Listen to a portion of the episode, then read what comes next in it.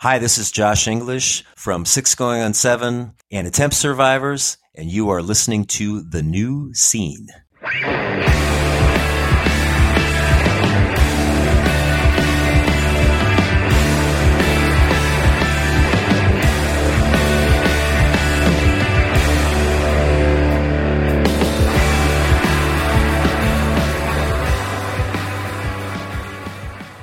Hello, everybody, and welcome to the new scene. I am your host, Keith, and we're back with a brand new episode. And this week, I've got with me Tim Brown of Loud Sounds. Tim, say hello to everybody. Hey, everybody, how's it going? Welcome, Tim. It's great to have you here as a first time guest and co host.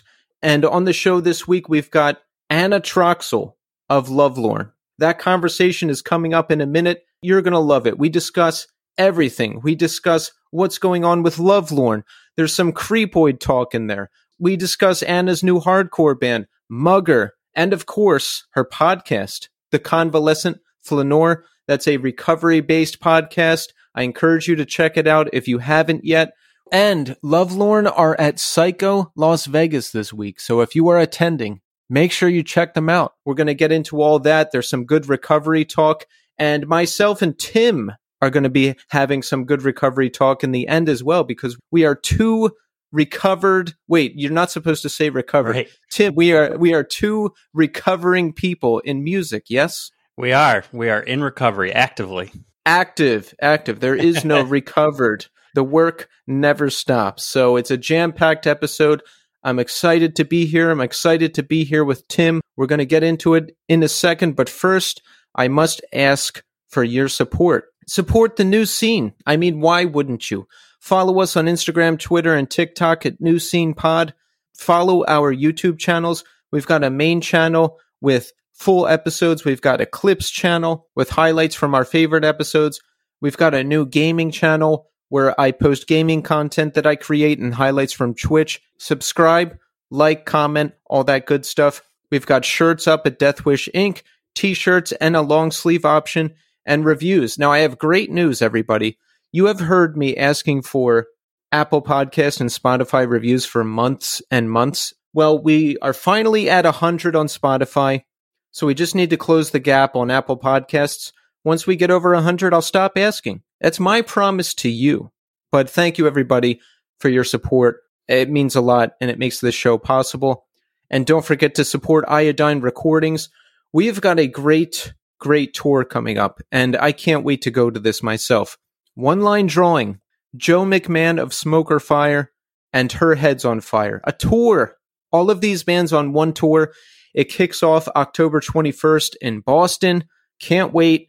It's going to be awesome. Tim, I was talking with Casey recently and we realized that I have interviewed every one of these bands. That rules. And I love when a tour comes together that's so stacked as a fan when you know that the entire time you're going to be enthralled. That's so exciting. It is. And all of these bands are on Iodine, which is cool.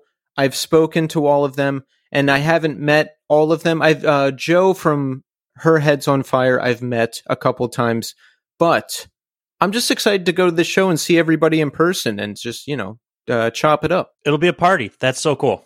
Yeah, it's going to be awesome. Let's talk about some music recommendations here, Tim. Now, I don't mean to put you on the spot, but I'm going to personally recommend Loud Sounds to the people because uh, I've been rocking the Index EP. It's got three songs on it. Everybody listening, I implore you to check it out. It's great. Post metal, heavy shoegaze, think bands like Psalm or maybe some Deftones in there. Tim, I really like it. I really like what is going on. Thank you so much. That really means a lot. We're super proud of those songs and we're excited to move forward and come out with a full length soon. That's awesome. I can't wait. And uh, to our listeners, I'm going to put a Loud Sounds song on our New Scene 2022 Spotify playlist. Make sure you go and check it out. Tim, what are you into these days? What are you listening to? I'm listening to a lot. I'm, I'm a weird music listener in that when I find something I like, I kind of beat it to death. Yeah. um, and then I and then I reach back into the well of of things I haven't listened to in ten years. So I've been listening. Well, the, a new release. I've been listening to Antimai by uh, the Dear Hunter. It's their new concept record, which I'm not. It's it's funny. I'm such a huge fan of that band and mostly, I'd say, what eighty percent of their releases are concepts. It's a new story from the one that they've been doing for ten years, and it's just insane. It hooked me immediately, and it's one of those records, and I'm very excited about this. That has just been constant. I can't seem to get sick of it. I love that. Yeah, I, I get what you're saying about the beating it into the ground. I did that with Greet Death's uh, 2019 record. Oh, and I I, yes. I was just listening to it for like three weeks straight, and now I've cooled off a bit. Not that I you know like the band any less, but I'm like, all right, I I know the whole thing now. I have to move on and listen to something else, and now I'm starting to do that. Dude, you you got me very hooked into that band. I grew up with a guy who was in a band called Trench, and he, I remember them going on tour with Greet Death years ago. And at the time, I didn't, you know, things happen, life happens, you don't listen. Well, now I listen because of your recommendation, and my goodness, are they just wonderful? Yes, yes. I, you know, I haven't felt that strongly about a band in a long time, and I really like what they're doing. So I love that. That's an important. It's an important feeling.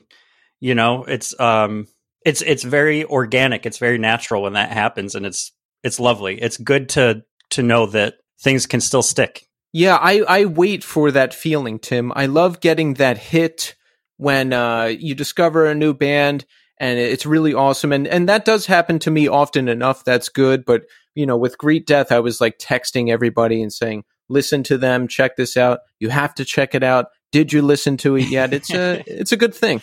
you and I are similar.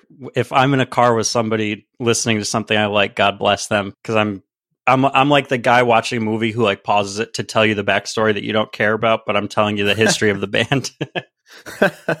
I love that. Yeah, I I like to DJ when I'm in the car. Uh, I've driven a lot of people crazy, seizing control of the music. But listen, that's all in the past, and we're moving forward now. Okay, so make sure you check back in with me and Tim in segment three. We're going to dig into some of Tim's story. We're going to talk about more music stuff. I saw Rage Against the Machine and Run the Jewels at Madison Square Garden this past weekend. I want to talk about that. There's a lot to cover, but right now we are going to speak to Anna Troxell of Lovelorn. Enjoy.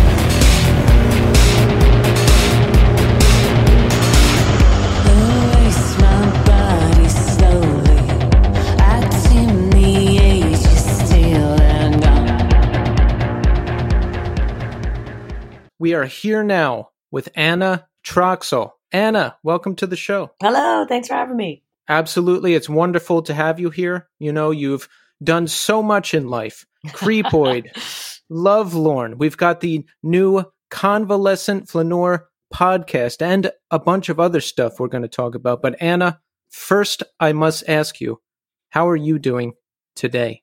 I am doing good. I am living in Austin now these days, and it is just so much easier to live here than in the Northeast. And I find that just my mental health, everything is just so much better just living here.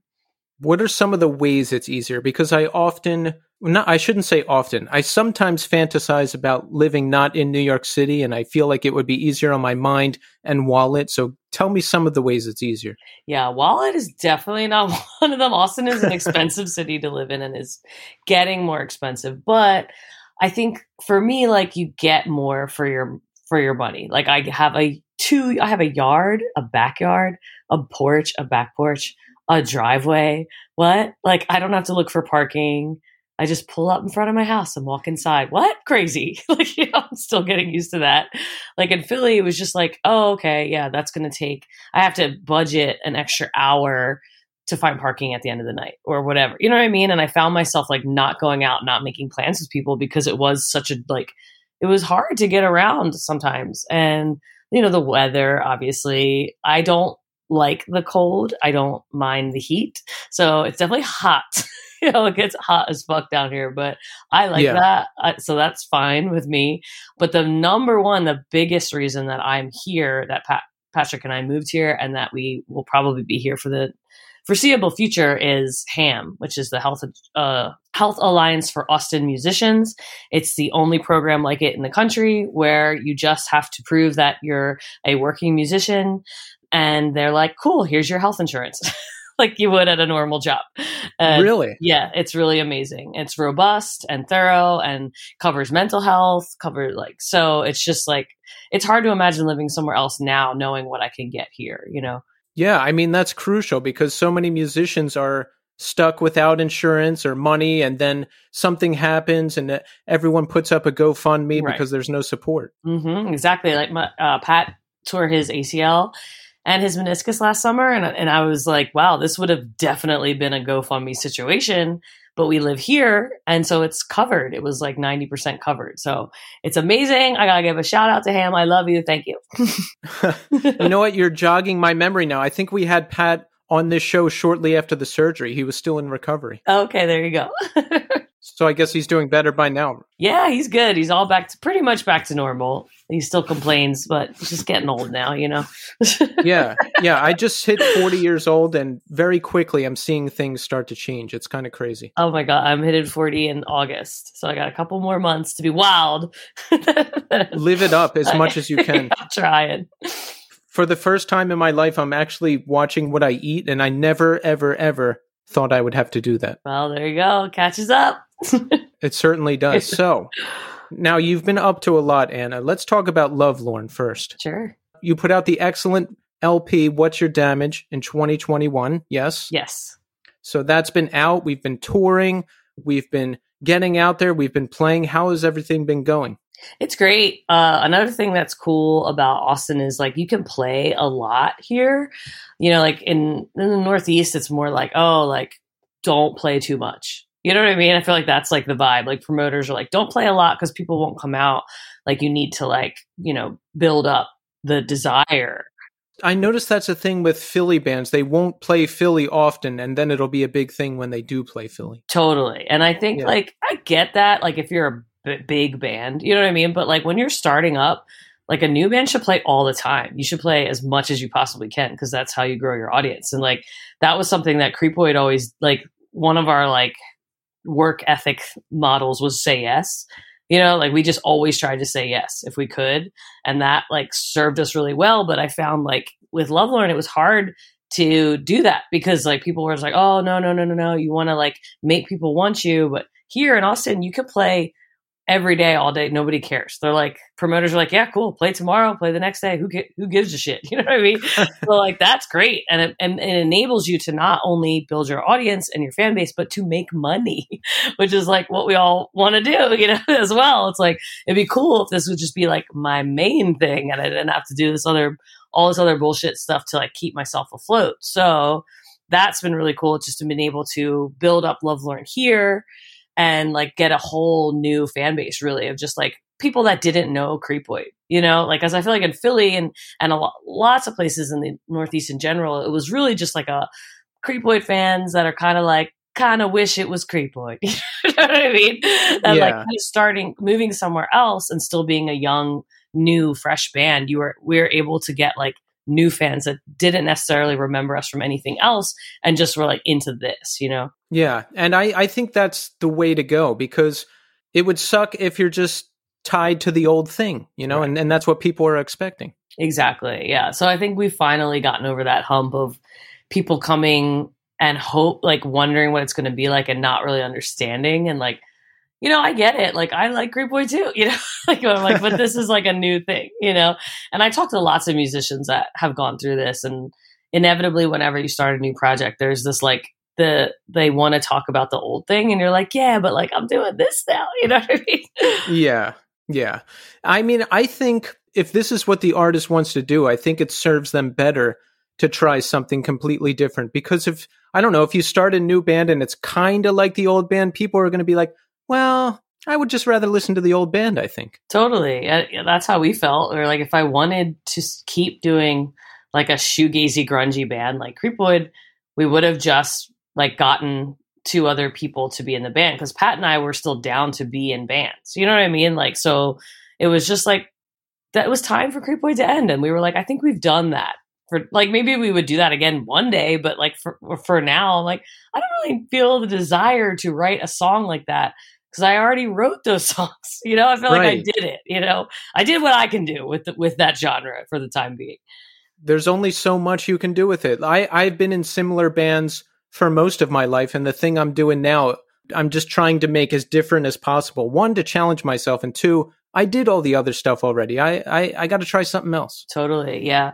And uh, you know, Pat and I recently, in the last few months, have started another band. on top of all how busy we are, so um, we are started a, a hardcore band with two of our homies here in Austin who are also a couple uh, Lisa, who's in a band down here called The Well, and Daniel, who's in like Radioactivity and a bunch of like punk bands. And it's been sick to like do a hardcore band because I was never in a band till I married Pat. Like I was never a musician until like I was almost 30. So I always kind of felt this like I never got to be in a hardcore band. You know what I mean? Like I I missed that like cringy, terrible high school band experience.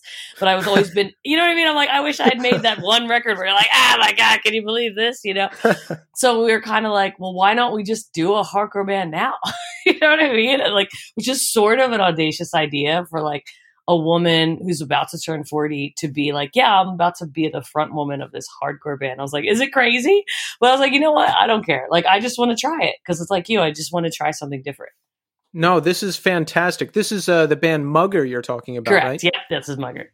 Yeah, I'm excited to hear this. Is there music or anything yet? It's coming. Yeah, we just finished the demo and we're going to start um, figuring out what we want to do with it. We have about a month so we can perform again because Lisa is going to Europe with the uh, with her other project, The Well. So we have a little bit of time to figure out what we want to do. No, and what you're saying with uh, starting the hardcore band at 40, this is a dream of mine. I, I, I still dream. Now, I was in a hardcore band a few years ago, but I, I still dream of fronting a hardcore band somewhere somehow and i don't care if i'm 40 or 50 as long as i'm physically able i will do it absolutely i didn't get to do it when i was younger exactly that's how i feel and i i often wonder why i didn't feel like that was something i could do because i was like pretty heavily involved in the hardcore punk scene in Philadelphia in the late 90s and early O's. I was at every fucking show.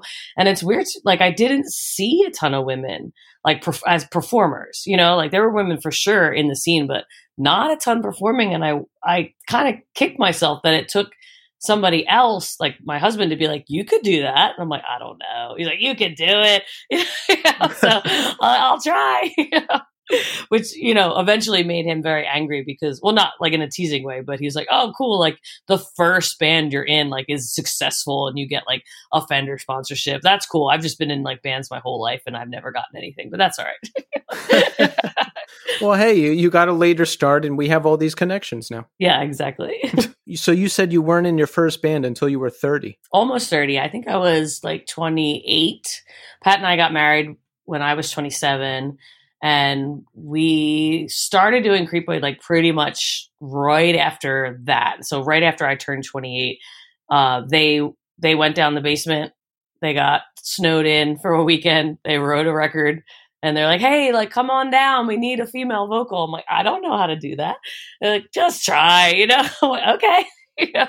and like I really credit my bandmates, especially Sean Miller, for not being annoyed at Pat for being like, I want my wife to be in the band. Oh, also she like she doesn't know how to play.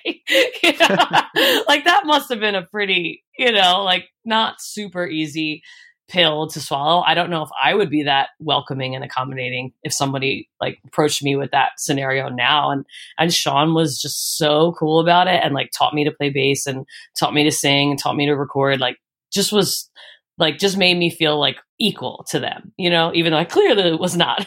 but like he never made me feel like an amateur. He made me feel like we were all in it together. I love that because my first band, I was kind of a disaster and I, mm. I was I barely even learned the songs on bass and the singer guitar player took the time to sit down with me and like show me everything and invest the time into getting me where I need to be and I'm so happy because like all, that's what I wanted more than anything in the world was to be in a band and play shows. Yeah, and that's what I I love about being in a band is the camaraderie that happens from being if you if you're smart and you pick the right people to be in a band with it's the best fucking thing in the world because there's nothing that compares to that feeling of really finding your your homies your tribe.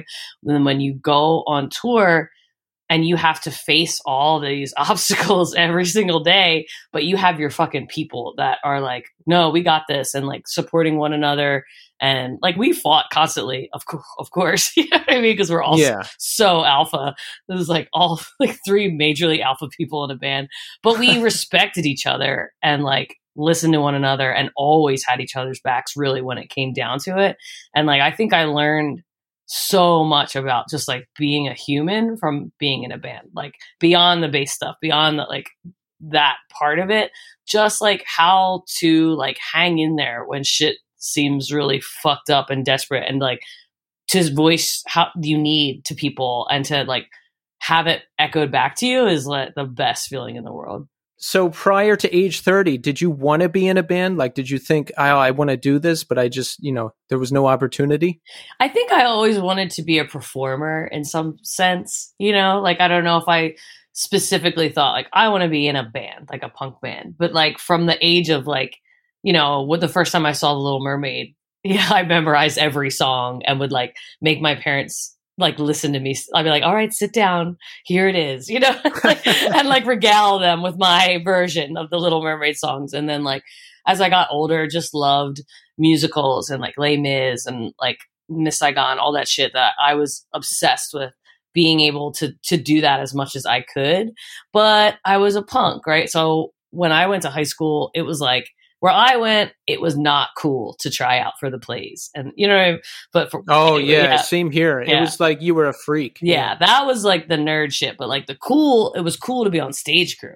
So like that's what I would do. Like I was on stage crew doing like the lights and like building props and building the shit for the shows. Like that's what I really really liked. And I wonder like if I had had that opportunity of that if things would have like shook out differently, if it would have seemed more attainable. But by the time I was like going to shows, I just like loved being there. So it wasn't something I thought like, dang, I wish I could do this. It just honestly really didn't occur to me until like later, way later in life.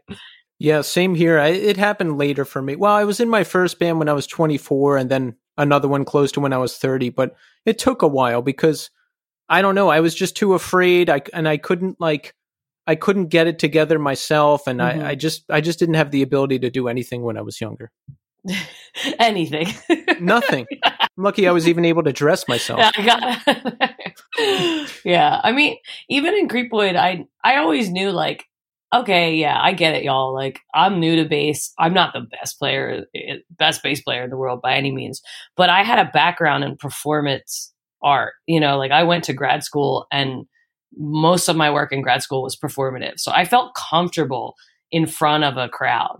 So I think like I knew like okay, I do have something I can bring to this this table. You know, like I have skills that maybe they don't fit exactly, but I know what I can bring to make myself like a vital and important part of this piece. No, and that's a big piece of it. Absolutely. If you know what you're doing and you know how to work a crowd, like that goes a long way. Yeah. So we came up in the same scene, didn't we? Where'd you go to high school? I went to Cardinal Dougherty. Ah, Olney. Okay. Yeah, shout out CD2G. so, did you go to shows in like Bucks County and Philly too? Mo- I didn't go to a ton of shows in the suburbs because I did not have a car and I lived in Philly. So most of the shows I was going to was, you know, like the St- Stalag and Kill Time and the First Unitarian Church and the Trocadero. But I had friends that went to you know, LaSalle and McDevitt and all that shit. So like they sometimes I'd be like, come pick me up. you know? And they would take me to shows out in the burbs, but that was less frequently. Whereas like the Chalk, I was there like three times a week.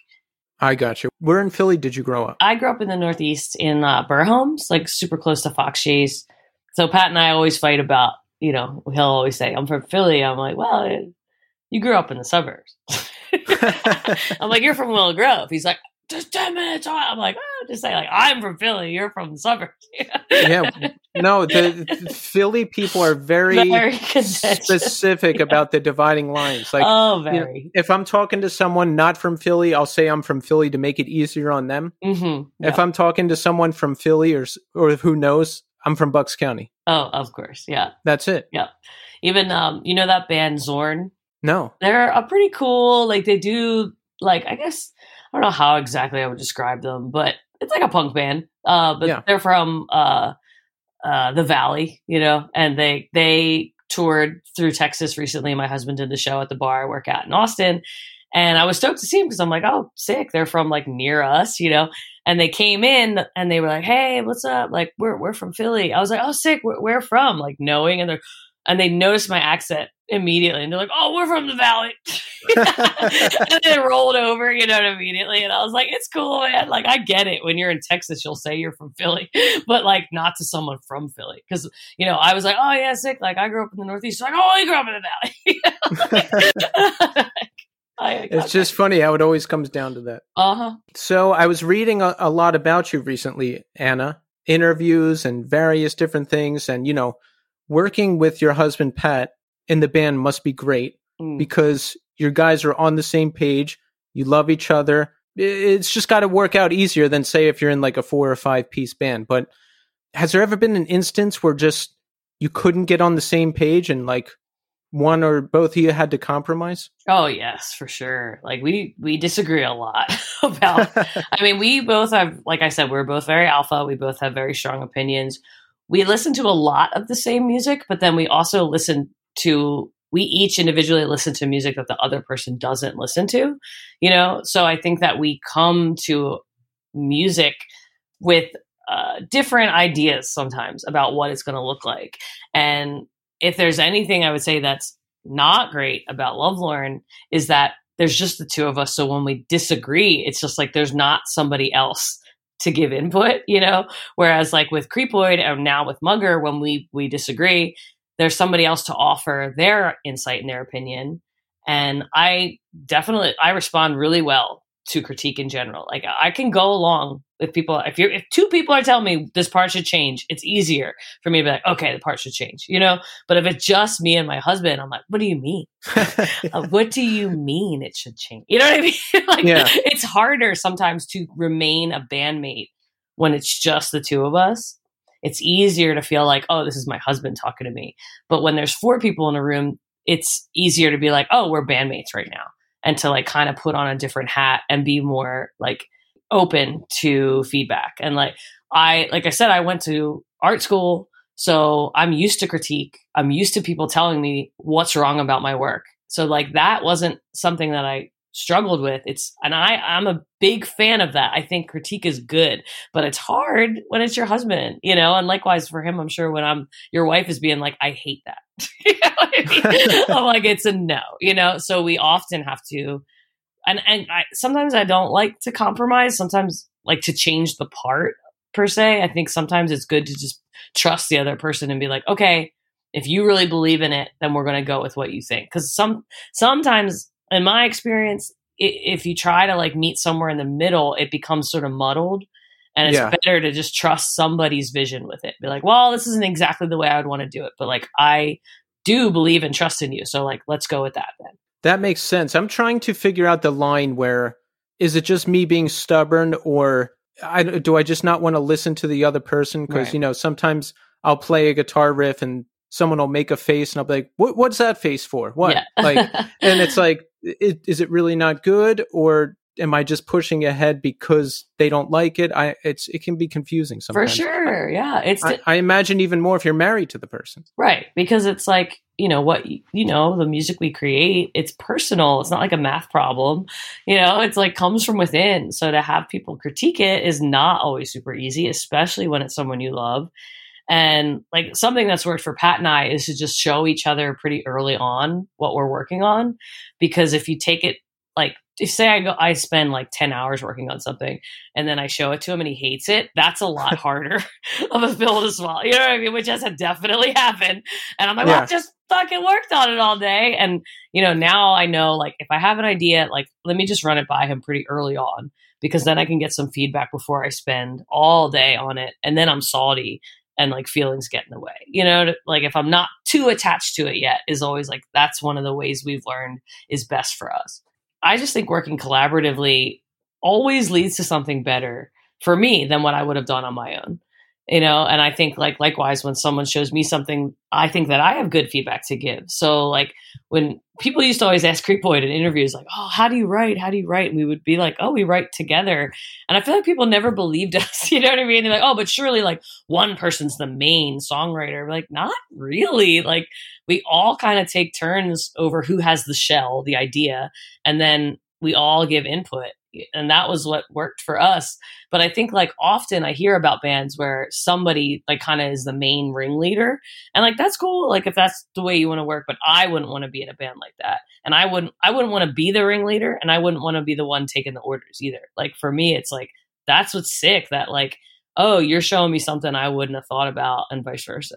Absolutely and you know what? I'll be honest i would want to be the ringleader but I, I can't do it. I'm not that prolific. I, I can yeah. I can come up with a verse and a chorus like nobody's business, but I'm so bad at the rest of it. Yeah. I would just keep repeating the same parts. I need people to help me spice it up and make it a little more interesting. Well, that's good that you know, you know. Is there something that you struggle with when you're writing? Like, is there somewhere Pat has to step in to help you plug in the pieces, or does it just depend on the song? It really depends. I mean, I, I feel like one of my strengths is like coming up with melodies pretty quickly. I can kind of hear things pretty early on about how I want a, still a song to sound like vocally you know so that's but like like i said i'm not the best player bass player in the world so sometimes pat with Lovelorn specifically will be like, I want the bass to be like this. And he'll like hum a part. And I can't do that. Like, I don't have an ear like that. You know what I mean? Like, so I can get there and we can kind of get something that works together. But I'm definitely not like the type of bass player that can just bust that out. But now I'm in a band with somebody that can do that because my bandmate Lisa is a sick bass player. And so like that's cool for like now I'm being Pat. I'm being like, oh, could could you do this? Like and she's like, yeah, sure. Just bust it out. You know, I'm like, what? you know, like in awe of her. But like, like it goes both ways because she said like we talked, we were talking recently, and she said like, I just can't believe how fast we've been writing these songs. It just feels like so effortless because I think we're all like kind of doing the thing we're best at. Absolutely. So, what is on the horizon? Is there more tours? Is there more shows? Is yeah. more music coming? Yeah, we're busy, busy bees. Um, Lovelorn playing in Austin a lot. Obviously, we're also going to play Psycho Vegas this year, which will be very exciting. Oh, uh, nice. Vegas in August will be crazy, but it'll be. It's hot. a good thing uh, you don't mind the I heat. don't mind the heat, is and it's not humid there, so it'll be okay. So we're probably going to tour out to that and then tour back and then Mugger has some dates in Texas as well that we're going to be touring with these two amazing bands, uh, Detox from Austin and Mexican Coke from Houston. Uh, we're going to do a little Texas run in August as well. And then in October, we'll be back on the East Coast doing uh, a run with Lovelorn, like hitting up all our fave spots in October, the best time of the year to be on the East Coast in the fall. Yeah. Nice. So you mentioned in Austin, like it's not that big a deal to just keep playing if you're in a band. So with that in mind, how often will you play? Like, what's your schedule? How does it shake out? It depends, but like usually two to three times a month. Oh, that's good. Yeah, so you can make make money, keep your name in the the like zeitgeist of people's attention span, you know, and like play different clubs, like see what works for you. Like play here, play there, play south, play west, you know. Yeah, you could essentially just keep playing shows in Texas and forever be okay. It's such a giant state. There's like it's like different worlds. Yeah, I was a little nervous about living somewhere that was so landlocked and like when you're in on the East Coast in Philly, you know, you can bop around to so many cities so easily and play like New York, play Boston, play Baltimore, DC, like really really without going on tour. You know what I mean? Like just like a weekend. But I was really surprised and like stoked to find out like there there's there's thriving music scenes in all the cities in Texas. It's not just Austin. You know, like Dallas, San Antonio, Houston, even Galveston now, the our version of the Valley and Austin, like they all have good music scenes. So you can bop around in a very similar way, just in Texas, and play a lot. I love that. That's awesome. So Anna, you are now a fellow podcaster. Yes. you have a new podcast, The Convalescent Flaneur, and it is a recovery based podcast. I've listened to a couple episodes and I really love this because I'm heavily involved in recovery. I attend, I work in recovery, I help others in recovery, I am helped in recovery. So I hear these stories almost every day. Yeah. So to hear them with artists that I love is like icing on the cake. And you know, you have you have an all-star lineup. We've got Laura Jane Grace, we've got Geoff Rickly, we've got Nicole Francis from Soft Kill. Excellent guest list. I really love what you're doing tell us how did you decide to start the podcast? I had been thinking about doing it for a while. Uh, I guess like during COVID, I kind of thought like that could be a cool thing to do. You know, um, my part of my recovery was being in an inpatient program in uh, the New York State Psychi- Psychiatric Institute, where I was for almost three months, and it was research based. So there was a group of eating disorder people, there was a group of affective behavior disordered people and there was a group of addicts that were coming like down from addiction essentially. And i was really floored when i spoke to a lot of those folks with how similar our stories were.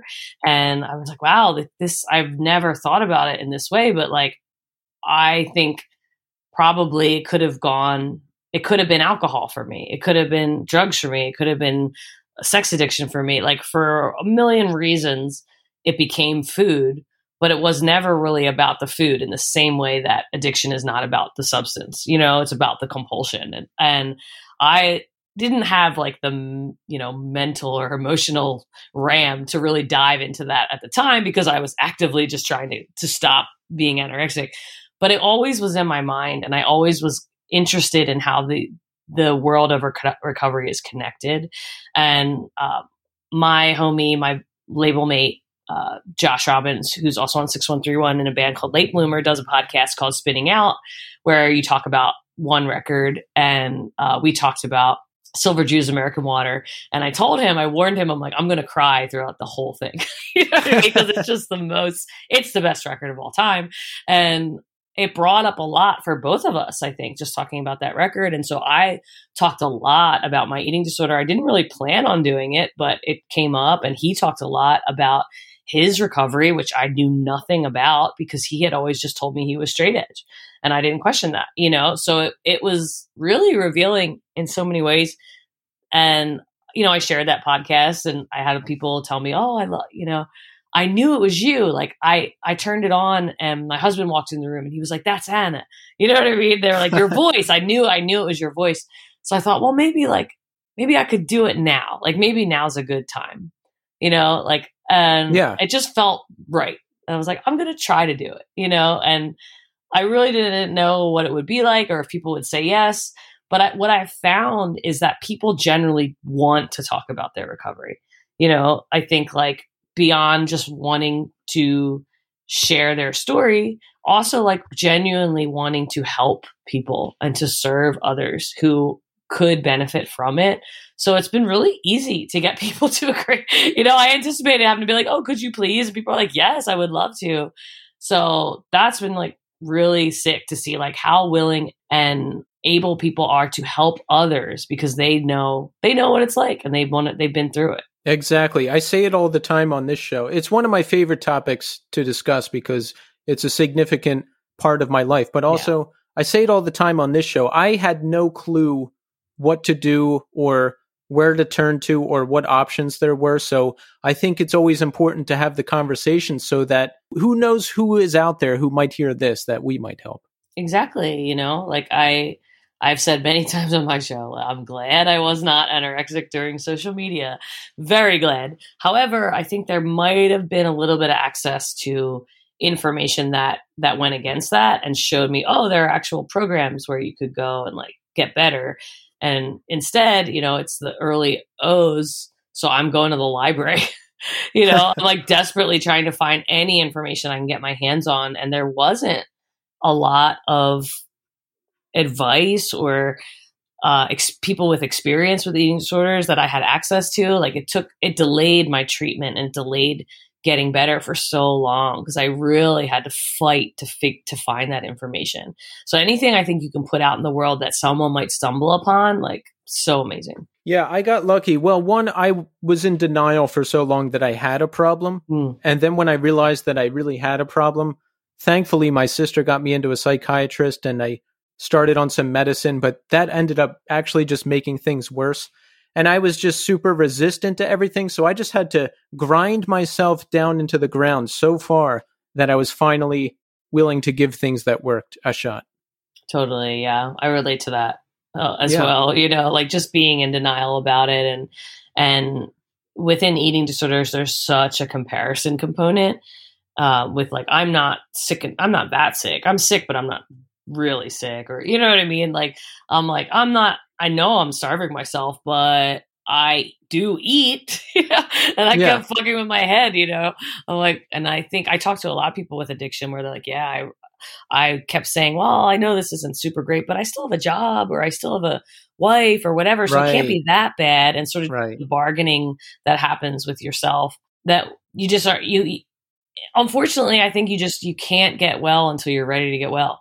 Exactly. You have to make the decision. Now, I listened to the episode where you detailed the beginning of your story of recovery, and I was blown away by the just by how much identification I had with everything you said because you know, I think with addiction it truly is just the feelings are the same no matter what it is you're doing because you know, you suffered from a d- eating disorder, uh, I was deep into drugs and alcohol, but everything you said I could relate to the isolation and not being able to see yourself for who you are and just this compulsion to to keep doing things and mm-hmm. it was I was I was blown away. Yeah. And I, I feel that likewise when I hear stories of, of addiction, like, like I said, like in the hospital where I, I was like, wow, like, yeah, we're the same. Like it all just started with this fear or this whatever, you know, like the hole inside me that I thought would never get filled. That finally I found something that filled it. you know, like starvation worked so well. It just, I always ex- try to explain, like, it's not that I wanted to be thin. I didn't want my body to be thin. It was the feeling of thinness that was so addiction addictive and like i just had to have that feeling of escape like of disappearing of not being inside my body of being somewhere else. And that i hear echoed so many with so many of my guests on my podcast of just wanting to erase the self. And like i took that to a real physical place you know like actually erasing my body. But it's the same impulse. And again like once you stop that addictive behavior you think okay i'm okay now right? Like all right good. I stopped doing the, the shitty thing that was destroying my life. Like i should probably be all right now. And then begins this whole other layer to the game where you're like oh now fuck. Now i have to actually figure out why i did that to begin with. Right. You know, now that you have a number of years uh, away from the the active damage you were doing to yourself and all that, have you looked at that? Have you have you uncovered some of what got you into that place in the first place? Yes, yeah, definitely. I've done a lot of work around it. Um, I actually wrote a memoir, which I'm trying to get published next year, um, which served for a good vehicle to do a lot of that deep digging. Um, even beyond like being in therapy, I think sometimes you just need to do like some solo internal work, you know, like Yeah. on your own. Like take the tools you're learning in therapy, but then just like also be doing some some deep diving on your own because I mean, for me, I'm not always super honest in therapy. I will say, you know, sometimes I'm like even like, ooh, like sometimes I keep just for me, and you know, that's its own can of worms. But yeah, like I just know, like it's it's it's so much clearer to me now, and becomes clearer every single day. With every day I get in between me being actively anorexic, it becomes something that I think about as something in the past that I have to keep an eye on. I have to be very like watchful of my eating and the ways I think about my body and weight. And at the same time, I it doesn't it's not like a present danger where I feel like, oh, I really could slip at any moment. You know, I feel like I've got a good chunk of time and I'm on pretty solid ground. But I know the things that led up to me being sick, those are the things I kind of have to be really careful about. You know, like Right. those are the things that are going to get me in trouble. Not necessarily like the eating stuff, not not that stuff.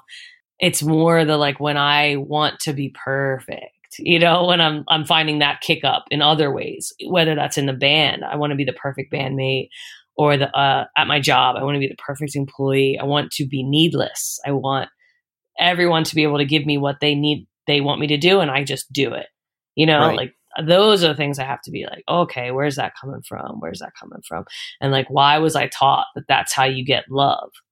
You know, what? Who taught me that? Like, I have to be perfect to be deserving of love, and just like trying to examine th- all that like childhood trauma shit that you know you get taught as a kid for better or for worse this is how you build up your ego this is how you can feel good about yourself and those ways did not ultimately work for me they worked for a while and then eventually they didn't work and i had to figure out a new way to feel good about myself and that way became starvation you know so like it's those same things that i have to remember how do i feel good about myself how do i take care of me very difficult you know? It- the work never stops. never stops I'm not one of those people who can just stop and then be cool. I, I have to do work every day yeah uh, to to stay on top of this thing, and it sounds like you're the same. Yes, for sure. Yeah. Um, I think I'm just very naturally inquisitive and curious. So uh, there's that human desire to understand where you want to know, like, why me? Like, why did I become anorexic? Like, me who didn't care about her body. Like, you know what I mean? Like in high school, it wasn't like I was a kid that was like, oh, like I need to lose weight. I need to be thin. Like that was not a thought I ever had. I never wanted to be like thin until I became anorexic. And then it quickly just spiraled into this complete obsession. So it, it just was so confusing, you know, I'm like, why did this happen? And so I think I wanted to like dive and figure out like all the ways that that food was used as a love language in my family and like eating was signifying I love you, you love me, I'm safe, I'm okay. You know, and like that's why I used it as my fuck you. Like how can I say fuck you to my family, my Italian Catholic family, not eating, Oh, yeah. denial That's like- of food. That's like the biggest fuck you to an Italian family. Yes, you know. and I think I was unable to say to my family, I need help. I am struggling.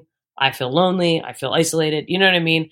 I couldn't do that. It, it was too painful to do that. But instead, I found a way to show them I was unhappy, you know, and that was how I communicated it to them. Ah, and I was like, here's how I'm going to show you that I'm sick by making myself look physically ill. wow. That's that's such deep insight. It's crazy when you think about it. Yeah, it's crazy the, the lengths to which my psyche did this without me even knowing about it at the time. You know what I mean?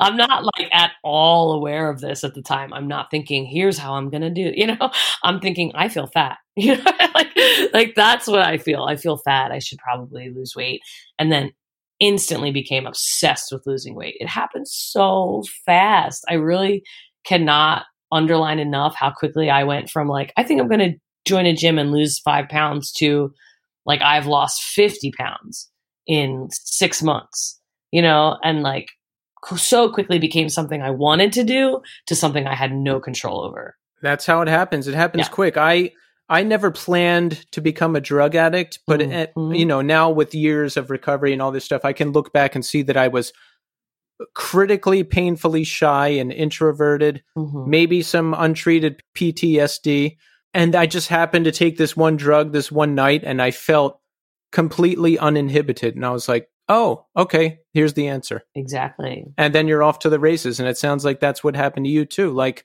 I listened to the episode where you told the beginning of your story, mm-hmm. and you know, just it was very compelling. And I have to say, the cliffhanger really worked because because the episode ended, and I was like, I got to hear how this I ends. gotta and then hear I this. and I looked, and there it, you didn't tell the rest of the story yet. not yet. No, not yet. All right, so folks, you got to tune into that. But can you share how you ultimately began to help yourself, or do you want to save that for no, your no, podcast? of course not. I'll give you a, a shorter version. Um, Yeah, give me a taste. Yeah, uh, you know, I'll speed things up between like me, like kind of figuring out like, okay, fuck, like I am now into this other part of this experience where I have no control over this. And I'm waking up every morning and instead of saying, I don't want to eat today, I'm saying, I really, really want to eat today. How, I hope I can eat today, but still not being able to eat. You know, like, so that was like the next level where I realized things had gotten completely out of control to the point where I could not get myself to eat. And I couldn't ask my parents for help. I just went desperately on like well maybe things will get better once i graduate from college maybe that'll be the thing you know oh, okay maybe things will get better when i go i'm going to move to new york maybe things will be better then maybe things will get better when i get this job this cool job in photography and in fashion in new york you know and there was just never the thing and only got worse and worse and worse and i um, somebody approached me on the subway um, taking the six uptown she said, I see you every day. Um, I know you have anorexia. My sister was anorexic. Please get help. And walked away. And it really shook me to my core because nobody had said that to me. Not my friends, not my family, not my professors. Nobody had ever said that, you know, even though I knew people thought something was up. So I thought, okay, something is wrong, you know, like, like this is bad if so, my physical body is indicating this.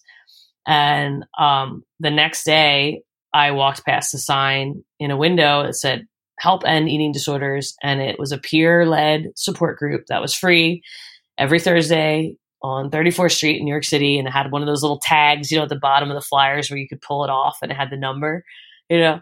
So I grabbed one of those tags. It took me a while. I didn't call them right away, but eventually I worked up the nerve. I called and I went, and that support group just, it set everything into motion. You know, like I was finally with people that understood. Like it didn't make me change my behavior at the time. It didn't make me stop being anorexic, but at least I was with people that understood that I didn't want to be thin, that it was this feeling I was chasing and that I couldn't stop it, like the compulsive end of it, you know? And like that camaraderie of feeling like, oh, my people, like get it. Like that felt so great to be a part of. And that led to me finding my therapist who hooked me up with a woman who gave me a scholarship to go to outpatient. Wasn't enough for me. And so I finally, finally was able to find a program that I could go to to go inpatient.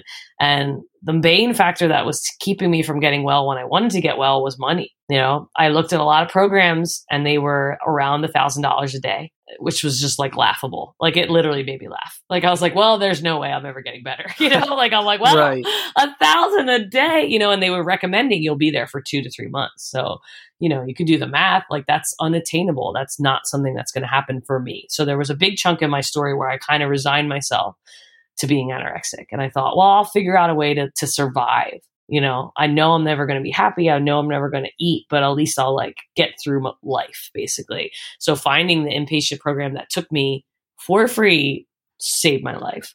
You know and that's how i got better and that's how i gained weight. I would not have done it on my own. I do not believe for one second i would have been able to do it on my own because i really at that point wanted to. Like i say i woke up every day and said i want to gain weight. I want to eat. Please please please let me eat. Please let me eat. And i couldn't so I had to be in a program where they locked the doors behind me and they said, You don't eat today, you don't use the phone. You don't eat today, you don't see your friends when they come visit you. You don't leave the, the unit, you don't go outside. You know, and like that works for me. Everybody's different, but for me, I needed a very strict, like no bullshit, like program that like straightened me up, got me to gain the weight, and then I could start doing the other work, you know, the the other shit that comes after. Right. Now, once you gain the weight, and I say that in quotes because you were probably just a normal weight now. Right. Yeah, exactly. Was it hard at first to get used to you to the new healthy you? Yes, very difficult. Not in a like I don't like this body, you know what I mean? Not like, oh, I feel gross or I feel fat again in my normal like body, pre-anorexic body. It was just different. It was just like like a kind of like who's this now? You know what I mean? like yeah. who's this alien body that I'm not used to seeing and I don't know who she is, you know? Like that yeah. feeling of just being like an alien within yourself. And when I was really sick, I you might have heard me talk about on my podcast. I, I othered my anorexia as an octopus.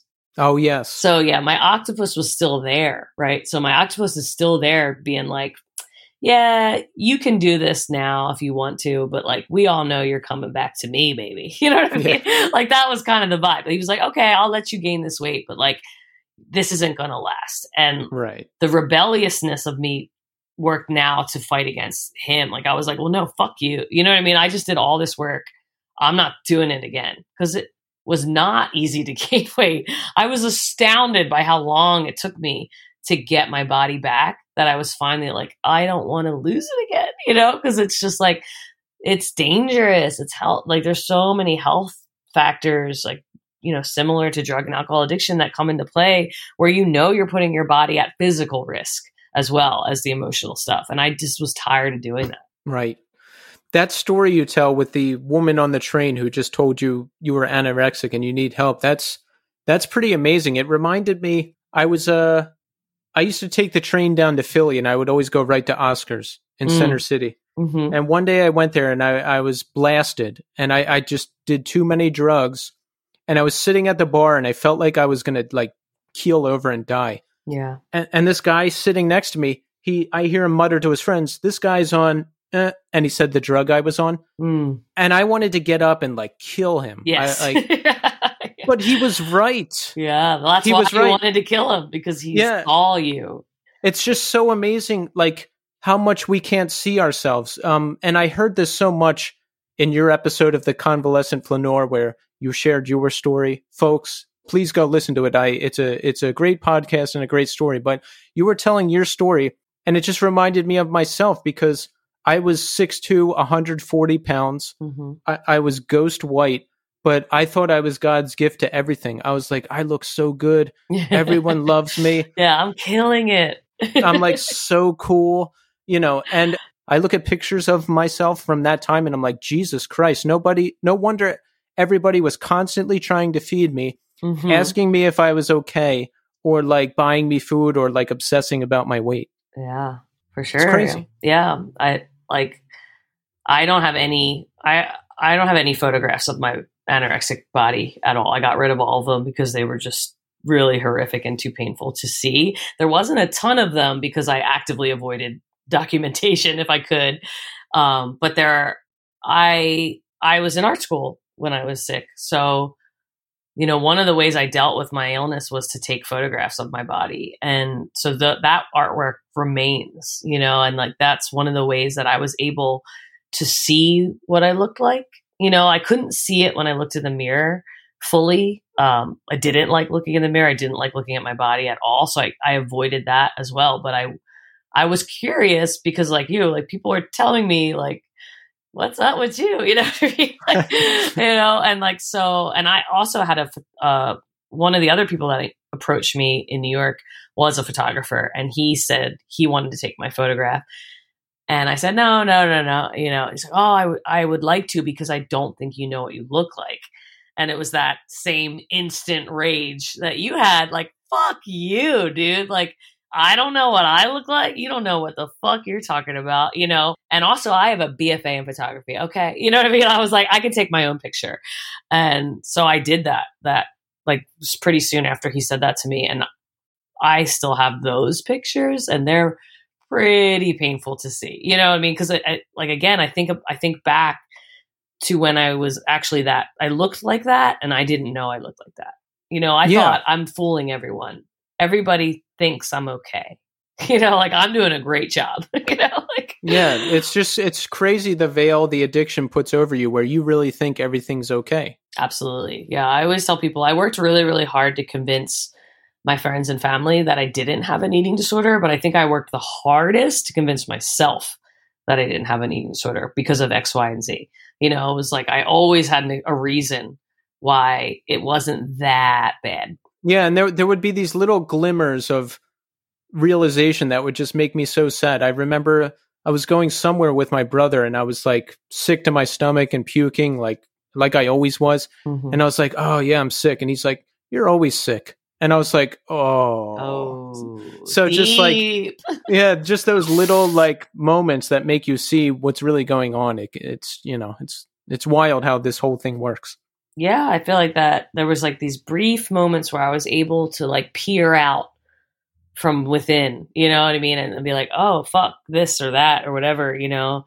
And then I would just go right back like a clam, you know, like digging deep, like just burying under the sand, like just being like, well, whatever will be, will be, you know? like there Right. was this just kind of like not actively suicidal, but kind of like very risky behavior. Well, I don't care if I live or die, you know, because I'm so tired of living this life that I'm just, I just want the suffering to stop. So I just sort of like didn't want to examine things closely because it just seems so like tedious. It's just too much. I can't handle that. I'm just trying to survive. Exactly. You're speaking my language. Yeah. I, I can relate. Yeah. I can relate to everything you're saying. So, I mean, do you have temptation still to go back to the way it used to be? Like for me, I'm not in active danger anymore because I do so much work on myself. It's not like if one bad thing happens, I'm going to go back to the the way I used to be, but I still dream about it at least four times a week, maybe Mm. five times a week. And like, you know, I'll think about it and be like, "Oh, maybe I could do it now because it's been a while." But Mhm. ultimately i know that that's a terrible idea and i don't want to go back to that life so do you i mean do you ever have thoughts like that oh, for sure. You know, like yeah there's like the thing about eating is that you have to do it. Yeah. You know, and you have to eat all day, every day. And so I have to face the thing that almost destroyed me constantly and figure out how to have a healthy relationship with food. Um, and also be a woman who has a body, uh, who's turning 40, uh, who gets photographed for her job and people share those photographs of you performing in, in a band or whatever. And like, I have to like have I have fleeting moments of dissatisfaction with my body, which I think are within the realm of normalcy, you know. But I, it's almost like I'm not even allowed to have those feelings because I, I know that they could lead to me being hypercritical about my body as a means to escape other things that aren't going well in my life, you know. So I have to be like, ah, you know, like I can't think about that, or you know, I can't, I can't diet. I can't do that. I can't go to a gym. I can't exercise. Like those those are healthy things for a lot for most people, but they're not healthy for me.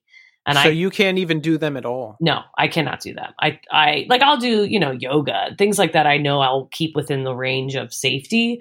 But I did try to go to a gym, I would say maybe 4 or 5 years ago and and it was something I talked a lot about before I did it. I talked with Pat, my husband, and we we went together in the beginning.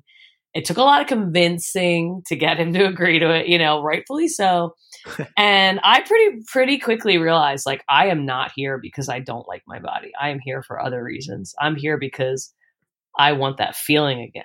The you know what I mean? Not thinness, the feeling, exactly you know, and I was able to stop. It was pretty, you know what I mean? I was like, I don't want to go here anymore. you know what I mean? Like that's scary. And but it was interesting to see like that's that was 10 years plus from being out of the hospital, from being recovered. And it was still something like a dangerous place for me, a dangerous activity. So I have to constantly, like you, be kind of watchful of when things pop up and I wonder, I could do that now or I could do that now. And I, no, I fucking can't do that now. you know, like, what Yeah. do you mean? You can't do that? Are you crazy? You know, and I have to be like, no, no, I can't.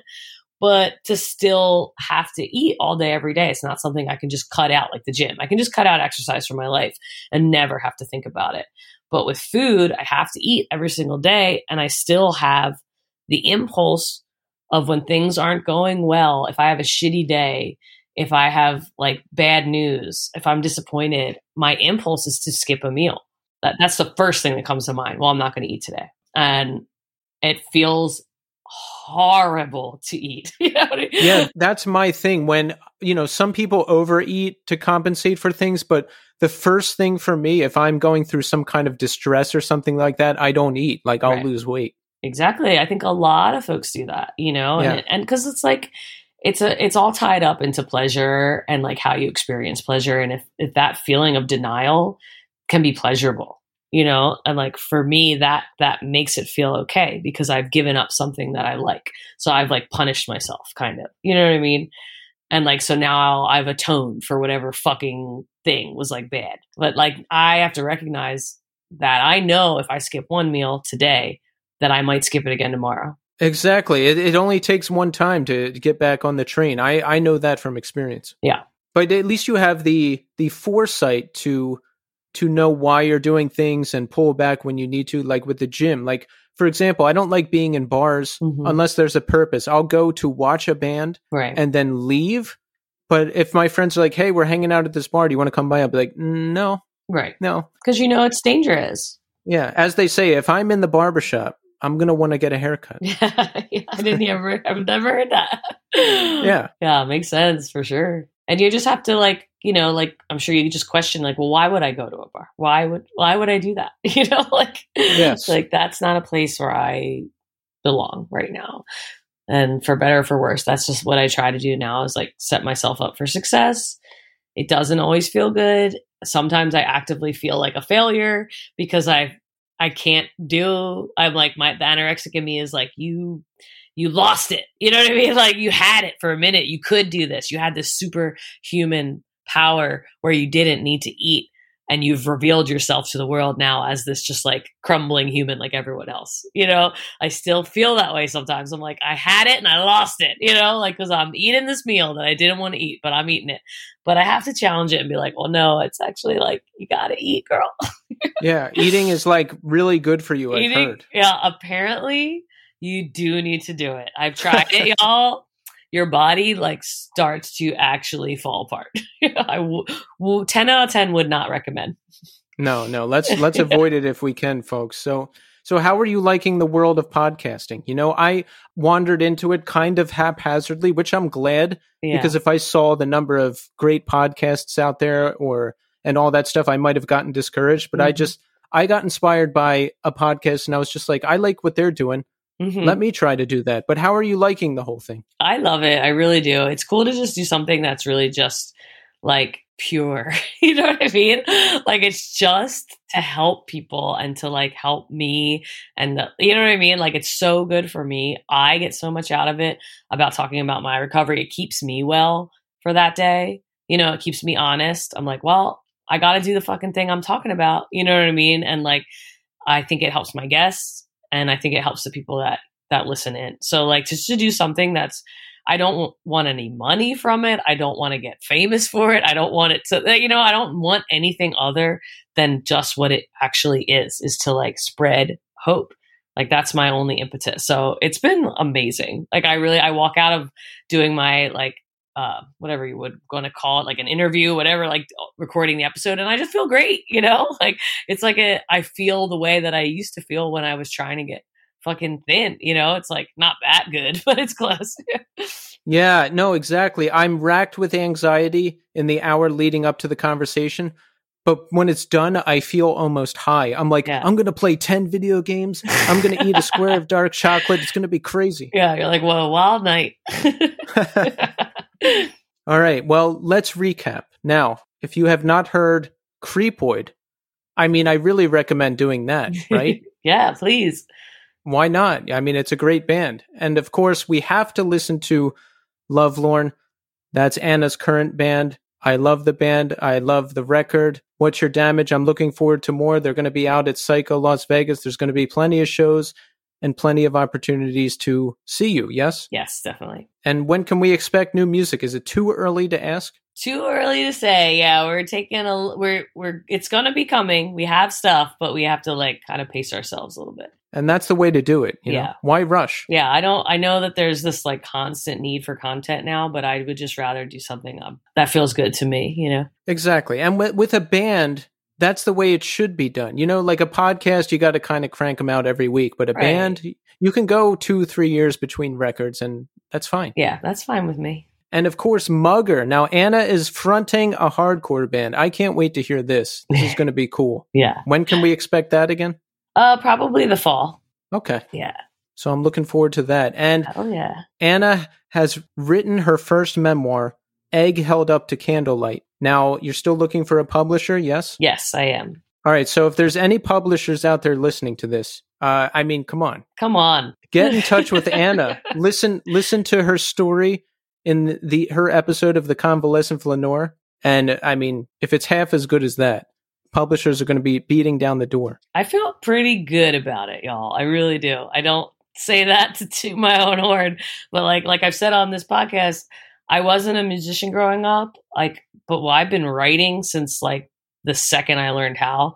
So like I know that this is something I'm good at, and I know that my book will be useful and helpful not only to people with eating disorder folks, but like just people that have gone through suffering and gone through trauma at any point in their lives. I think that they will get a lot out of it. A hundred percent. Like I mentioned earlier, just listening to your story, there's so many threads connected, and you know, it just whatever the addiction is. I think there's so many similarities. So hearing about how we help ourselves and each other, I think it can just do good for anybody suffering. Absolutely. So, Anna, I just want to say thank you so much for coming on the show. You know, I'm I'm looking forward to more and I'm looking forward to more from the podcast and this was great. Thank you. Absolutely. Yeah, it was my pleasure. It was so great to be a guest on a host. I'm like, I just show up and talk. Great. right? On the rare yeah. instances I do that, it's always nice to have the uh, positions flipped there. Yeah, well, it was a pleasure talking to you. Thank you so much.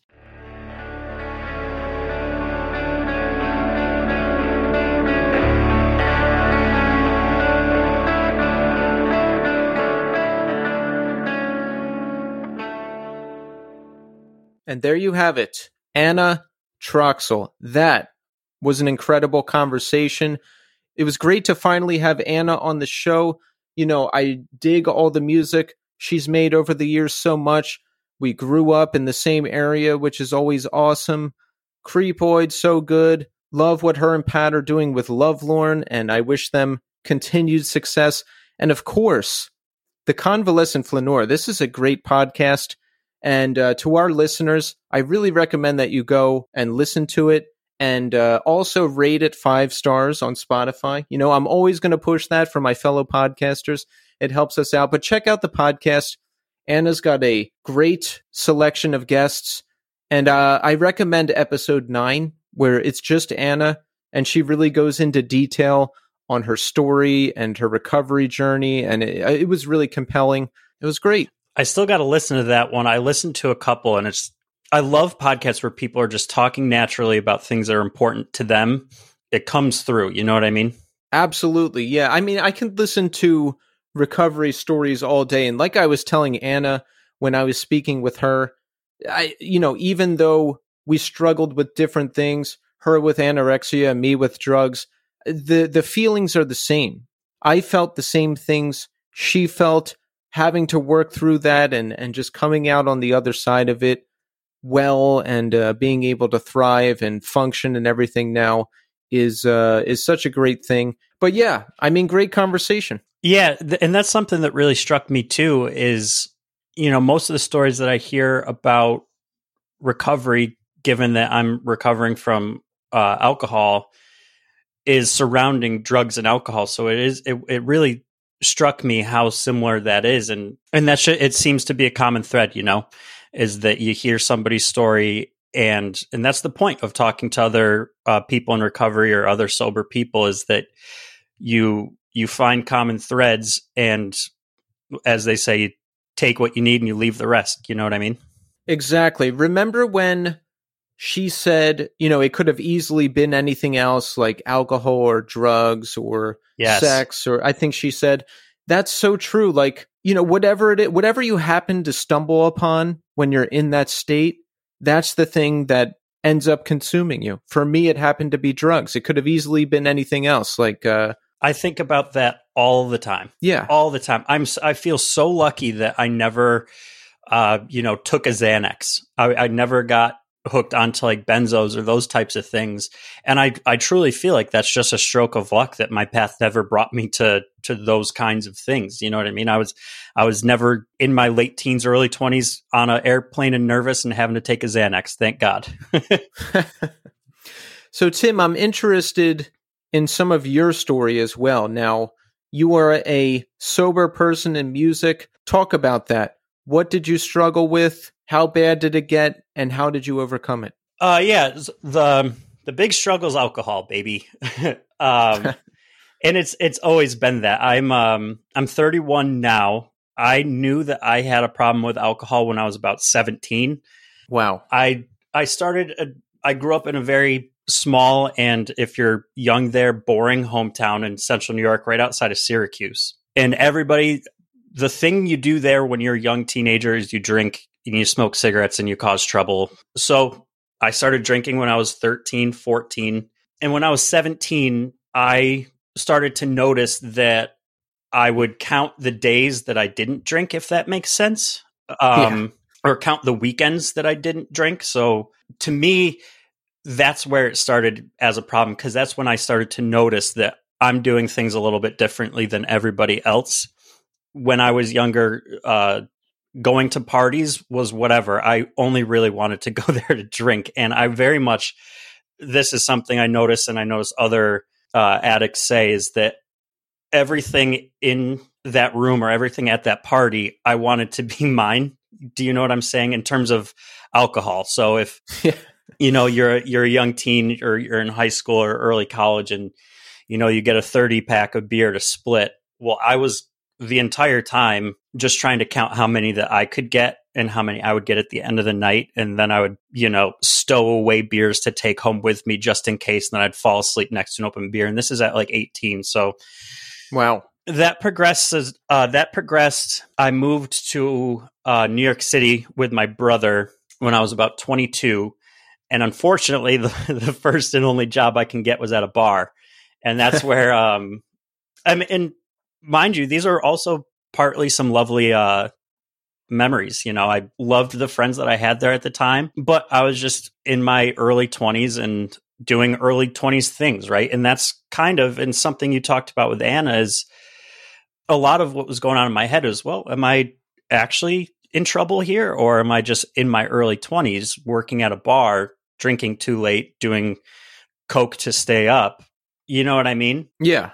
And then uh, an old friend of mine uh, called and said that his band had an opening for a bassist. And I said, hell yeah, I want to do that. I've been wanting to to be a more serious musician. I played guitar since I was a really young kid, and I wanted to do that. So I joined that band, and they were already pretty established at the time, and we were living in four different states. So our manager of that band at the time had us all move up to Rhode Island so we can all have a home base, and then that's where things really got that's where things really got bad. Where I that's when I started to know it was not just me in my twenties that it was it was me with dependency issues because you know the the once innocent coke habits from New York City. Oh, I just work at a bar. Those followed me to Rhode Island.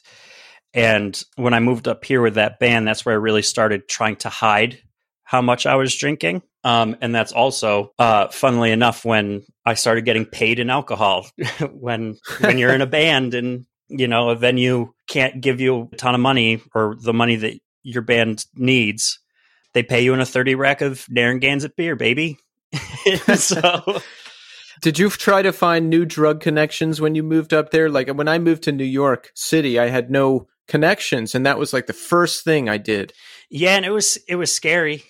you know what I mean? Because, um, you know, all through my twenties, I was saying, "Well, that's not me," and that's something that Anna brought up too. Is I I worked really really hard to convince myself that I was just going through a bad phase, and so you know when I got up to Providence and I couldn't, I didn't know how to get Coke anymore. Um, well, that was a problem, and I had to, I had to, you know, make friends that knew how to get it and I had to get jobs in bars so that my biggest thing was hiding hiding in plain sight. I wanted to make sure that I was around people that drank more or did more drugs than me so that I was never the biggest problem, if that makes sense. And I never, I was never a sloppy drunk. I was never getting pulled out of a bar. I was never, I was never the sloppiest in the room. I was never the worst in the room. And I did that on purpose because I wanted to hide. At this point, I knew that it was an issue. So now you're presented with dangers, as you know,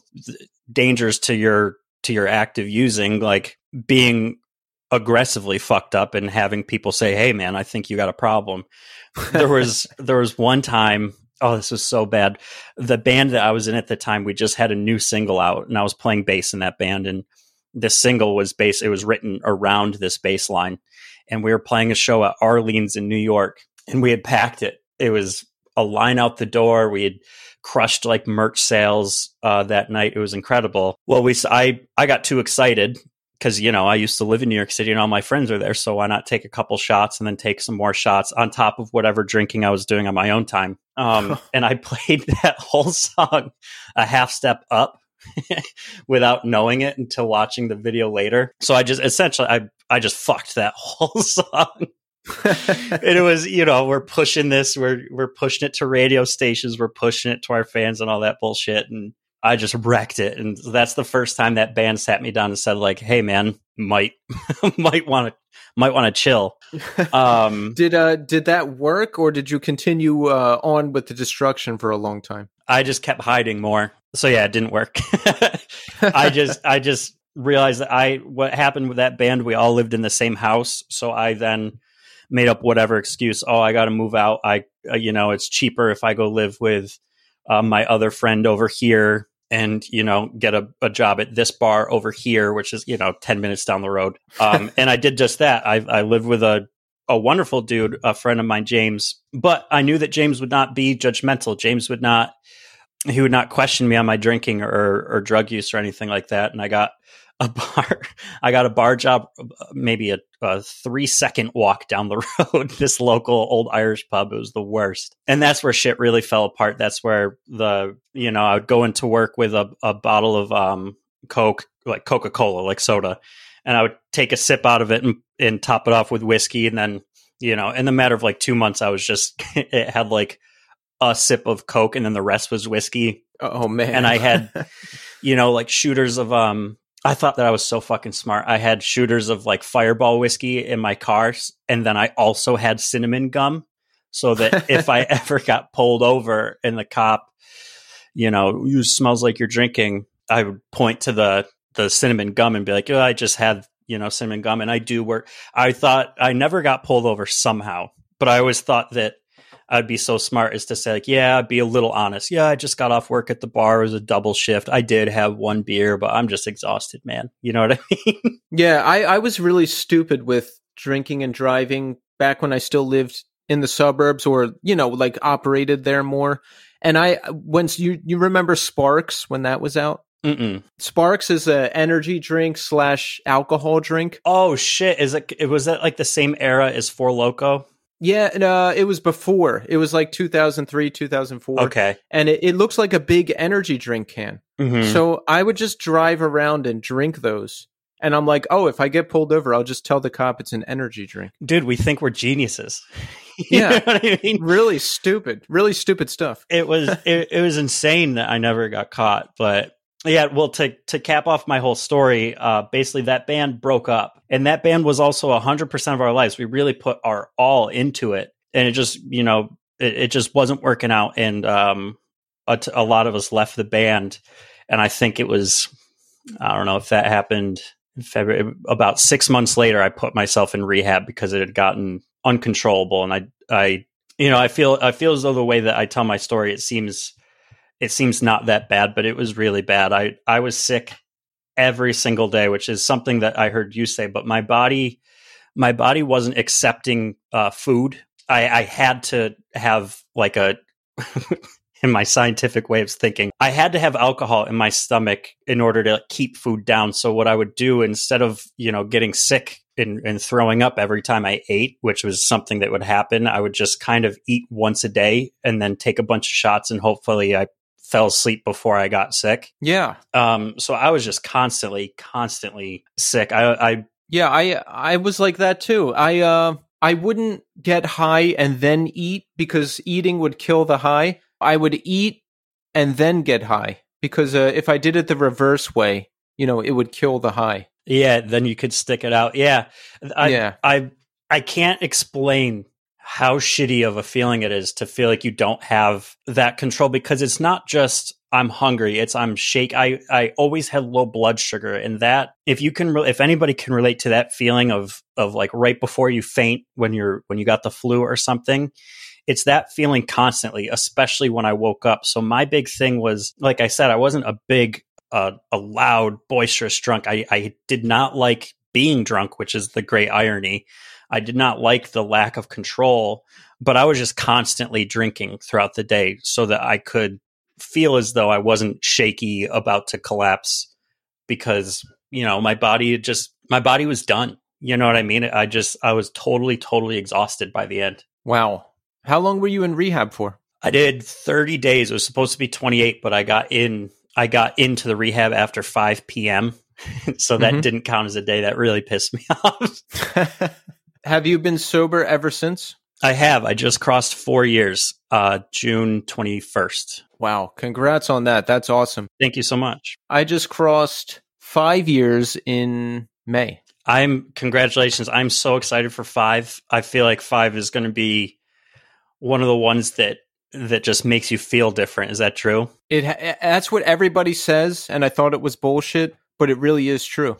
I felt that with three, kind of. Three was one where I was like, "Holy shit, it's been three years," and then now I'm like, "It's been a whole high school career or a whole a whole college career if you're just doing the the four. So, what do you do to manage your addiction? How do you stay on the right side of things? I it's different for everybody, right? Um, yep. 12 step programs weren't for me. I tried them. Um, they brought them into rehab, which I was so thankful for. P.S. Rehab is beautiful. Rehab is excellent. It is also very scary going in. I'm not denying that. Um, oh, yeah. I would get I miss rehab so often and that doesn't relate to to me being nervous about my my um, recovery at all. It's just, it I made it, it's one of those places where it's like a summer camp. You're it's like pressure cooked to make really really close friends really quickly.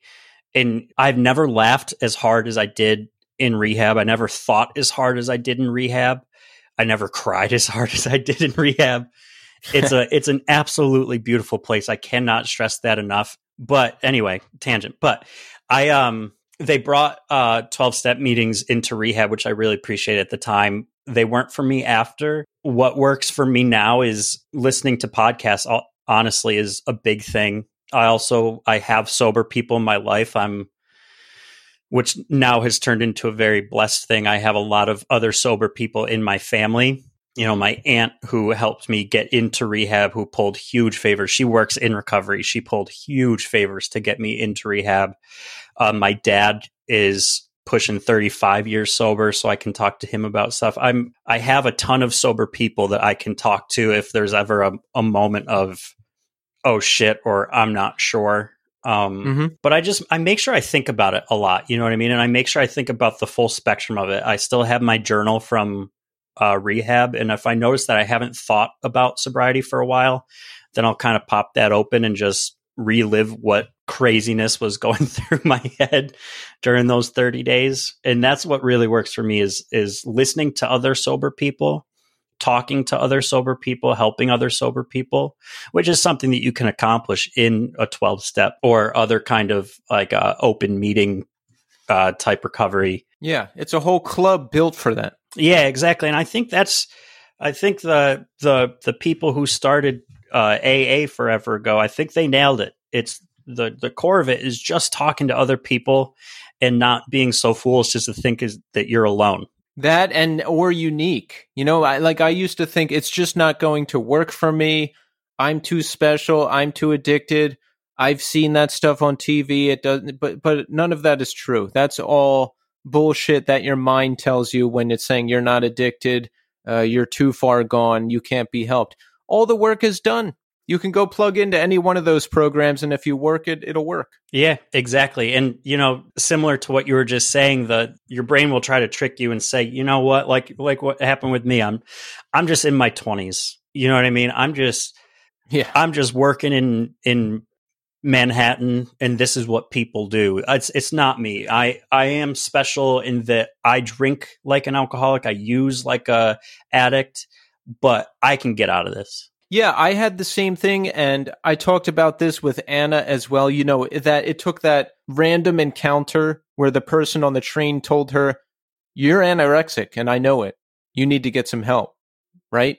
Like I I would have moments of that where I would be sick to my stomach, puking, and then like, but I would still think, oh, I just did too much today. You know, normally I'm fine. Or I would get little glimpses that I had a big problem or someone would say something that kind of pulled the veil up for a second, but I thought I was fine for a really long time, and I wasn't. I I had a similar thing. The um the DJ that worked Friday and Saturday nights at that bar in New York City that I was working at, yeah. uh, he was a sober fellow from alcohol, and he was older. He's probably ten years older than me, and he saw me. You know what I mean? Like he he saw similar to what, what you said in the podcast with Anna, where somebody at the bar just said like, "Oh, this guy's on," and then they called it, they nailed it, and it pissed you off.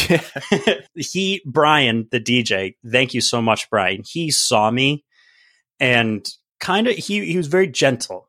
He he didn't say, "Hey, go get help." He said, "I see your patterns. I can see what's going on here if you ever want to talk, which is the first time, it was the first time that anybody's ever offered me just to talk about it. And it scared the absolute shit out of me. And then there was one night I was all sorts of fucked up and I, I called him. I said, Brian, I need, I need to just sit down and talk. And he said, all right, great. Meet me at this cafe, some, you know, somewhere in uh, Manhattan. And I walked in, met him. It was like two or three in the morning or some shit. And he sat down. I remember he he got just like a big like like charcuterie board platter. I'll never forget. It was it was crazy to me because I could not even think about eating because I was still fucked up. And he just talked me through it. He said, "Listen, if you think you don't have control, if you're questioning if you're an alcoholic, you probably are." You know what I mean? Like if if it's made its way to your doorstep that oh shit, I probably don't have control. You probably don't have control. And he he was great. He he explained to me what meetings are, that there's different kinds of meetings. You know, movies and television makes meetings out to be like a bunch of sepia toned or gray toned people in like a sad and dusty room. Yeah. Um, and it's just it's it's just not that all the time. It he he explained to me that there's meetings where you don't have to talk, or if it comes to you, say no thanks, I'm just here to listen. There's there's meetings where just one person with a ton of experience is talking, and there's websites where you can just go look and it'll say, "Yep, this one's open to the public. This one's closed." Closed still means you can go. It just means that they want you to be a part of their group. Um, yeah. And he explained all that shit to me. Unfortunately, it didn't stick for me at the time, which is fine. You know, the point it is, takes a while. It takes a while, and he also he at the end of that that meeting that him and I had at the diner, he was like, "Hey, P.S. It would be sweet if you came not absolutely loaded next time. I tried to cover up the fact that I was drunk. Like, no, no, no, I'll just drink some water, Brian. I'm not hungry. But yeah, that that first time of like being seen for what you suspect that you are is a very scary thing, but it's an important milestone, I believe. Yeah, yeah, it is. And it's good to hear your story, Tim. You know, I like to get the message out there and just let people know that there's all different methods to managing your addiction. You know, because, and I've said it a million times on this show before, I didn't know where to look. So I want to give people options of where to look. Or maybe I did know where to look and I just didn't want to. I don't know. But Tim's recovery looks different from mine. Me, I, I tried a lot of different things and nothing worked. So I had to indoctrinate myself deep into uh, recovery and working in recovery and having people work with me in recovery. It's an it's an everyday part of my life and I need that level of care to manage my addiction. And Tim, I mean, Tim says he can listen to podcasts and be okay. And I think that's fucking awesome. At least for now. I'm the the thing about sobriety is that it can it can change quick. You yeah. know what I mean? And and and I know that. So if for right now that's what works for me, it might not work for me in in a month. And I think that's the important thing about remaining in recovery is being aware that shit can change on a dime and it's up to you to to roll with it and be flexible. Some there's sometimes I just need to see this might sound fucked up, but I just need to see like a like a, a heavy meeting, if that makes sense. I need to see some 24 hour chips being given out. You know what I mean? Like yeah. I need to see people who are early, early in recovery because I need to see how how hard it can be and how bad it can get. And that's kind of the point of meetings is like what I said earlier. You take what you need and you leave the rest. I'm floating towards a dangerous time in recovery and I'm aware of that. Once you get towards five years, your brain might start telling you, Hey, listen, you actually, you got this. You can probably, you know what I mean? Yep. And so it's ever important to stay on guard and to continue to, to protect yourself. A hundred percent. And Tim, let's talk about loud sounds. Now, you have recorded the latest singles with Greg Thomas, a guest on our show, yes? Yeah, that's right. Goth Greg, our guy. talk about that experience. It must have been awesome. We had Greg Thomas, that, and uh, to our listeners, that's Greg Thomas from End, and we've also had Chris Teti from The World Is a Beautiful Place on the show, and they run Silver Bullet Studios together. Yeah, they um they're great people. We had uh, Loud Sounds had released music right when COVID started, right when loud or when uh when lockdown started, um, and it was just all self recorded in you know home studios here in Rhode Island and mixed by friends and stuff like that. And it's fine. It did its job for like a first release, but we wanted to progress with with new people. We wanted producers. You know what I mean? We wanted um, people that would help us grow as songwriters and as a band and as a cohesive unit. So we reached out to Greg at Silver Bullet, and luckily he um, he saw something in us in, in our in our first release, Sundead, um, and he asked us to come down, and we just worked on those three songs, just kind of as like uh, feeling each other out, if that makes sense, you know. So here here's what it could be like is is kind of the deal of this is what he's showing us what he can do and what his studio can do and we're showing him what kind of songs we can write at where we are right now as a band and it worked out we we get along great they have a lovely studio. It's insane there. It's like a it's like a horror cave. It's just covered in thousands of DVDs and Blu-rays and 4K shit. I'm not really a big movie guy. Um, and posters and masks and cobwebs and skeletons and shit. It's a goth dungeon. It sounds like a haunted house slash studio. I love that. Yeah, there's like bears. It's in the middle of Connecticut, like set way off the road. So there's like bears and shit in the backyard. It's an awesome place. it feels like um they do a great they do a great job of making you feel at home there and it in that it feels like when you were 12 going to a sleepover. Do you know what i mean? Yeah. It, it's it's it's always so much fun to go there and and you, we learn a lot from from greg who works with us one on one you know he's been in these insane band like he he was in misery signals he was in Shai Hulud he's in end right now he's a part of a, a folk project called murmur and he's huge into uh, movie scores and stuff like that. And he just has this immense knowledge of music that we don't have. And that's what we're looking for in a producer is somebody who has a different brain than us, who hears music different than us. And it's really worked out. And I think it shows in those three songs. How much intervention does Greg have, and how much are the songs done before you get there? I want to understand how much he's stepping in and say maybe try this or maybe try that the producer angle. Give us some details. We go there with i would say 80% of a song done and demoed. Our singer cal who writes most of the stuff and he just he's in his little layer at his house.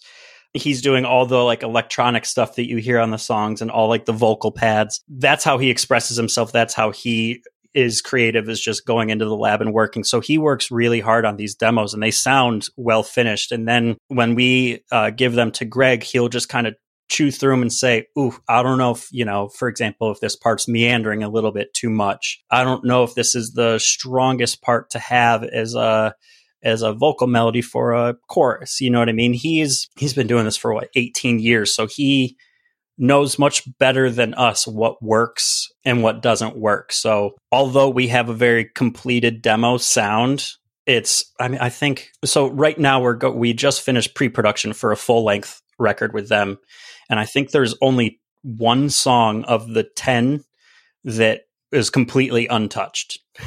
that that was was given the Greg stamp of approval of yep that one's that one's fine. That's got to feel good, right? yeah. yeah. Yeah, exactly. There you know, some of them a little bit, some of them a lot of bit. Um, there's one song in particular that what was written as the chorus wasn't what would be the best chorus and so it was rewritten a bit in there and so yeah i'd say about like 80 80% demoed when we get there and then Greg kind of goes through and, and chews us up and spits us out. yeah, and that's a good thing. I mean, some outside perspective from such a seasoned veteran in music, it's only going to make things stronger. Oh, it's a beautiful thing. It's what you need. You absolutely need it. And especially the pre-production that we just did is so necessary to it's a time saver. It makes a better album. It makes better songs to have. Ears that aren't married to your thing right? It's oh yeah. un, it's the same as going to therapy. You're talking to somebody who is unbiased who is not married to the thing and they're saying this is what i would do as somebody with more knowledge. you know what I mean? And so it's a it's a beautiful thing to be able to go and and have somebody like Greg and have Chris there to be able to say, "Oh, you know what? This is really fucking cool." It would be a little bit cooler if blank blank blank. Right. Well, you got to check it out, everybody. Index by Loud Sounds. And again, I'm going to put a song on our Spotify playlist, the New Scene 2022 Spotify playlist. But go check it out. You know, we've got Index, we've got Sun Dead, the 2020 record. You need to hear it. You need to. And let's see what else is going on. Oh yeah, I want to talk about. Now I saw Tim. I saw Run the Jewels and Rage Against the Machine this past weekend at Madison Square Garden. Yeah, that's been all over the place. How was that? Unbelievable. Now I wasn't going to go. I remember pricing tickets back in 2019 and I wanted to get good seats and it was like $400 for two, I think. So I was like, ah, I'm not going to go. And I think a day before the show, my friend Kevin hits me up and he's like, Hey, I've got an extra ticket for the show. Do you want to go? And I was like, um, yes, free ticket. His friends were going to go. And then there was a COVID thing going on. They couldn't go. I was like, Are you sure I can, you know, if anyone needs anything, you want me to send someone some money? He's like, No, just come to the show. And I was like, Of course, of course. So I went and, you know, anyone that's been to Madison Square Garden, it's giant. They have hockey games there, they have Knicks games there. It's, it's gigantic. And Run the Jewels were great. Uh, I dig them. I think I discovered them in 2017 when Run the Jewels 3 came out. And I remember I was newly sober. I was getting into all different kinds of music again. I was listening to a lot of rap at the time. And Run the Jewels 3 and 2 were on constant rotation and they play they have this song on Run the Jewels 3. I forget the name, but they say they keep saying Run the Jewels live at the Garden, you know, and they're talking about Madison Square Garden. Yeah. And they played that song and they're like when we wrote this, we weren't even close to being able to play the Garden. yeah, they were they were shooting their shot. They were, you know what I mean? They were calling their home run. And they manifested it. And they were happy about it and I was happy about it. It was a great show and Rage Against the Machine. I mean, what can you say? They're legendary. I've seen uh one show at Madison Square Garden. It was Death Cab for Cutie, and opening for them was Explosions in the Sky. And I think Whoa. both of those bands are wonderful. Explosions in the Sky filled the room, if you know what I mean. Their sound filled the room. It was as if they were playing to the back of MSG.